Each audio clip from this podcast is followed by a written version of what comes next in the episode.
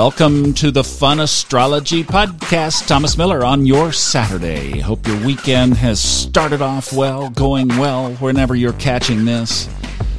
Let's just talk quickly. It's the weekend, right? You don't want to think about too much, but there is something that I think is worthy of note. And I'm going to do a separate podcast tomorrow to talk about, again, this whole structure around transformation. This as I've said, once in a multi centuries opportunity. Okay, I just had to stop the recording and check something. this is so cool. I'll do the whole thing on this tomorrow. So we'll expand on this tomorrow, but I just went back and I'm presuming that this data is correct in this system that I'm using Astro Gold on a Mac as the uh, charting program.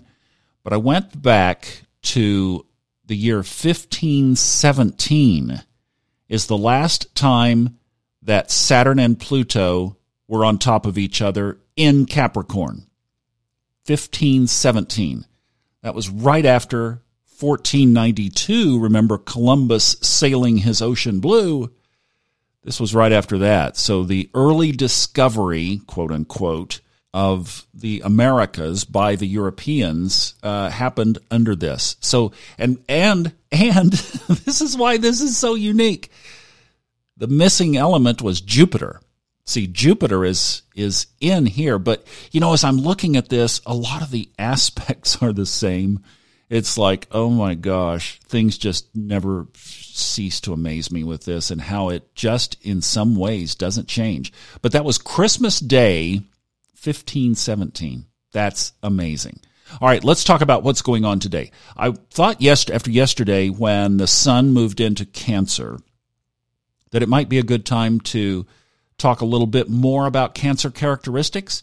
But you know, that's part of the learning is if you will get into Google and Google these things and start to make notes. Like you can make notes about what each of the sign characteristics are. But we're watching now for moon activation. So, like I said yesterday, wherever your moon is in your chart, look for some extra punch around that. And over the next month, we're also just looking for more uh, fluctuating emotions. Even though the sun is in Cancer, Cancer's ruled by the moon. So, as we've been saying, we'll just follow the moon around. Now, the other thing that happened yesterday is that Neptune went retrograde. All right, let's talk about retrograde, especially with these outer planets. See, traditional astrology, and we're talking the like from the Middle Ages all the way back to even Babylon, okay, Egypt, Babylon. They only could see what they could see. The last planet that they could catch was Saturn with the naked eye. So there was no Uranus, Neptune, and Pluto. So when we talk about these slower moving outer planets, if you will, we're talking about modern astrology. So a lot of people are going back to traditional astrology. That's why, and here's a technical term, the whole sign house thing, uh, which I've really kind of switched over to myself, has a lot of merit uh, because that was what the traditional astrologists looked at. And the angles, the aspect angles, are much crisper in whole sign, but it does affect your reading.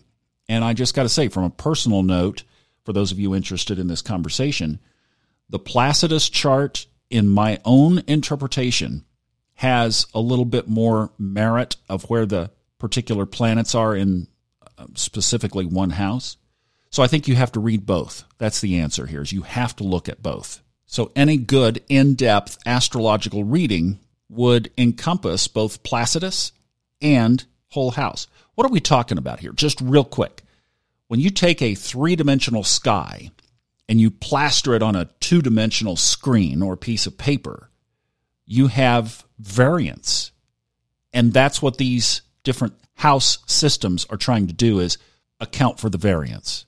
So it puts the alignment in different places.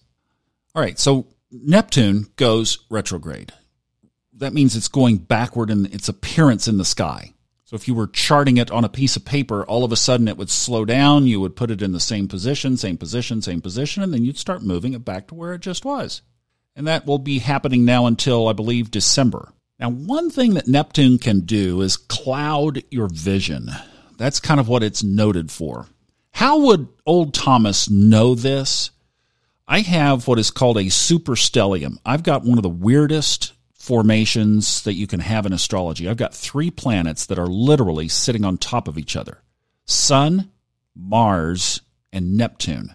Now, Neptune represents the spiritual aspect. So the fact that I'm doing this spiritual astrology podcast is not out of alignment at all with my chart. But the Neptune sitting on top of my sun has always given me a clouded perspective. It's a rose colored glasses perspective as well. So, in other words, you don't see as clearly. So, you can look at where Neptune is in your own chart and realize that that foggy, rose colored skew in that area is lifting a little bit. Ooh, you know what? I'm going to like this Neptune retrograde thing. yeah, I think that's kind of cool.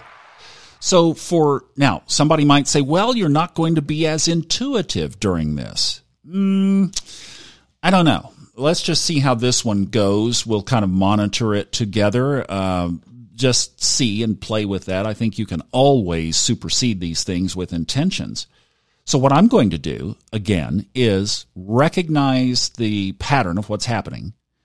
And I'm going to set intentions for more clarity for crisper insight and where that intuitive element might be rolled back a little bit, I'm just going to set an intention that whatever the spiritual element that is naturally there anyway is actually accentuated by the clarity that comes from the physical eyes. Does that make sense?